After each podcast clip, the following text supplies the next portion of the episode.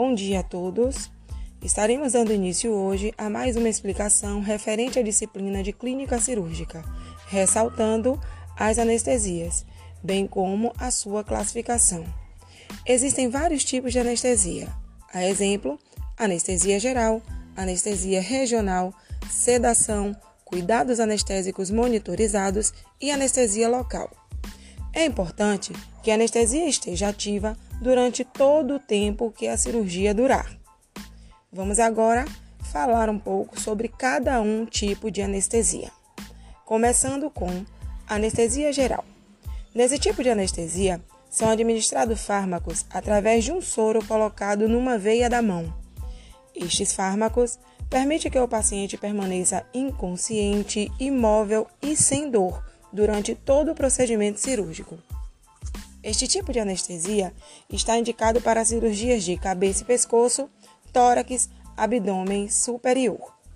Se faz importante ressaltar que, em particular, as crianças são submetidas à anestesia geral para evitar movimentos bruscos durante a cirurgia. Esta pode ser aplicada por via endovenosa, inalatória ou ambas. Anestesia regional. Com este tipo de anestesia, pretende-se anestesiar apenas a porção do corpo a ser intervencionada. Está indicadas para cirurgia de abdômen inferior, membros inferiores e superiores. A anestesia regional está dividida da seguinte forma: anestesia raquidiana, anestesia epidural, anestesia sequencial e bloqueio de nervos.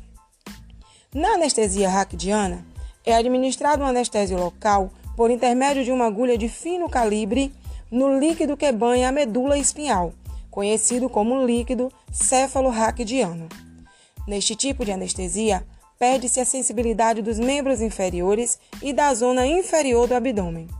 Sentirá que os membros inferiores ficam dormentes e pesados, perdendo a mobilidade. Este efeito é temporário e desaparece ao fim de duas horas, recuperando totalmente a sensibilidade e a mobilidade. Anestesia epidural. Nesta, é administrado anestésico local através de um catéter colocado no espaço epidural. Opa, o que é o espaço epidural? É um espaço virtual que se encontra próximo à medula espinhal. Neste tipo de anestesia, também se perde a sensibilidade dos membros inferiores e da zona inferior do abdômen, ficando com membros inferiores dormentes e também muito pesados. A diferença entre epidural e raquidiana são o local onde é administrado anestésico, o tipo de agulha utilizado e o volume de anestésico também utilizado. Anestesia epidural é muitas vezes associada à anestesia geral, sendo uma forma eficaz de tratamento na dor no pós-operatório. A anestesia sequencial combina os dois tipos anteriores, a anestesia raquidiana e a anestesia epidural.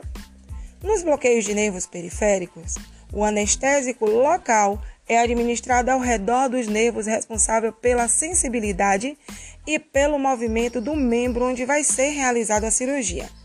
Por exemplo, para uma cirurgia de mão, é possível anestesiar o braço inteiro, administrando o anestésico em um local ao nível da axila. Na sedação, são administrados fármacos para que fique inconsciente, imóvel e sem dor, semelhante à anestesia geral, porém mantém toda a sua capacidade de respirar sem ajuda de ventilação mecânica. Na anestesia local, pequenas doses de anestésico local são administrados ao redor da lesão que será removida. Este tipo de anestesia é frequentemente utilizado para retirada de sinais, para sutura em cortes.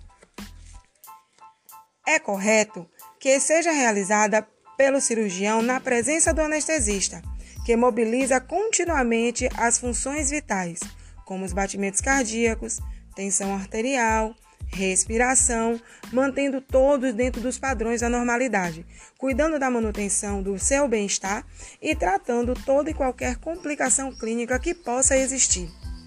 Fica aqui mais uma gama de informações que subsidiarão a aula que foi ministrada a matéria em curso. Desejo a todos bons estudos e dúvidas podemos sanar no nosso grupo.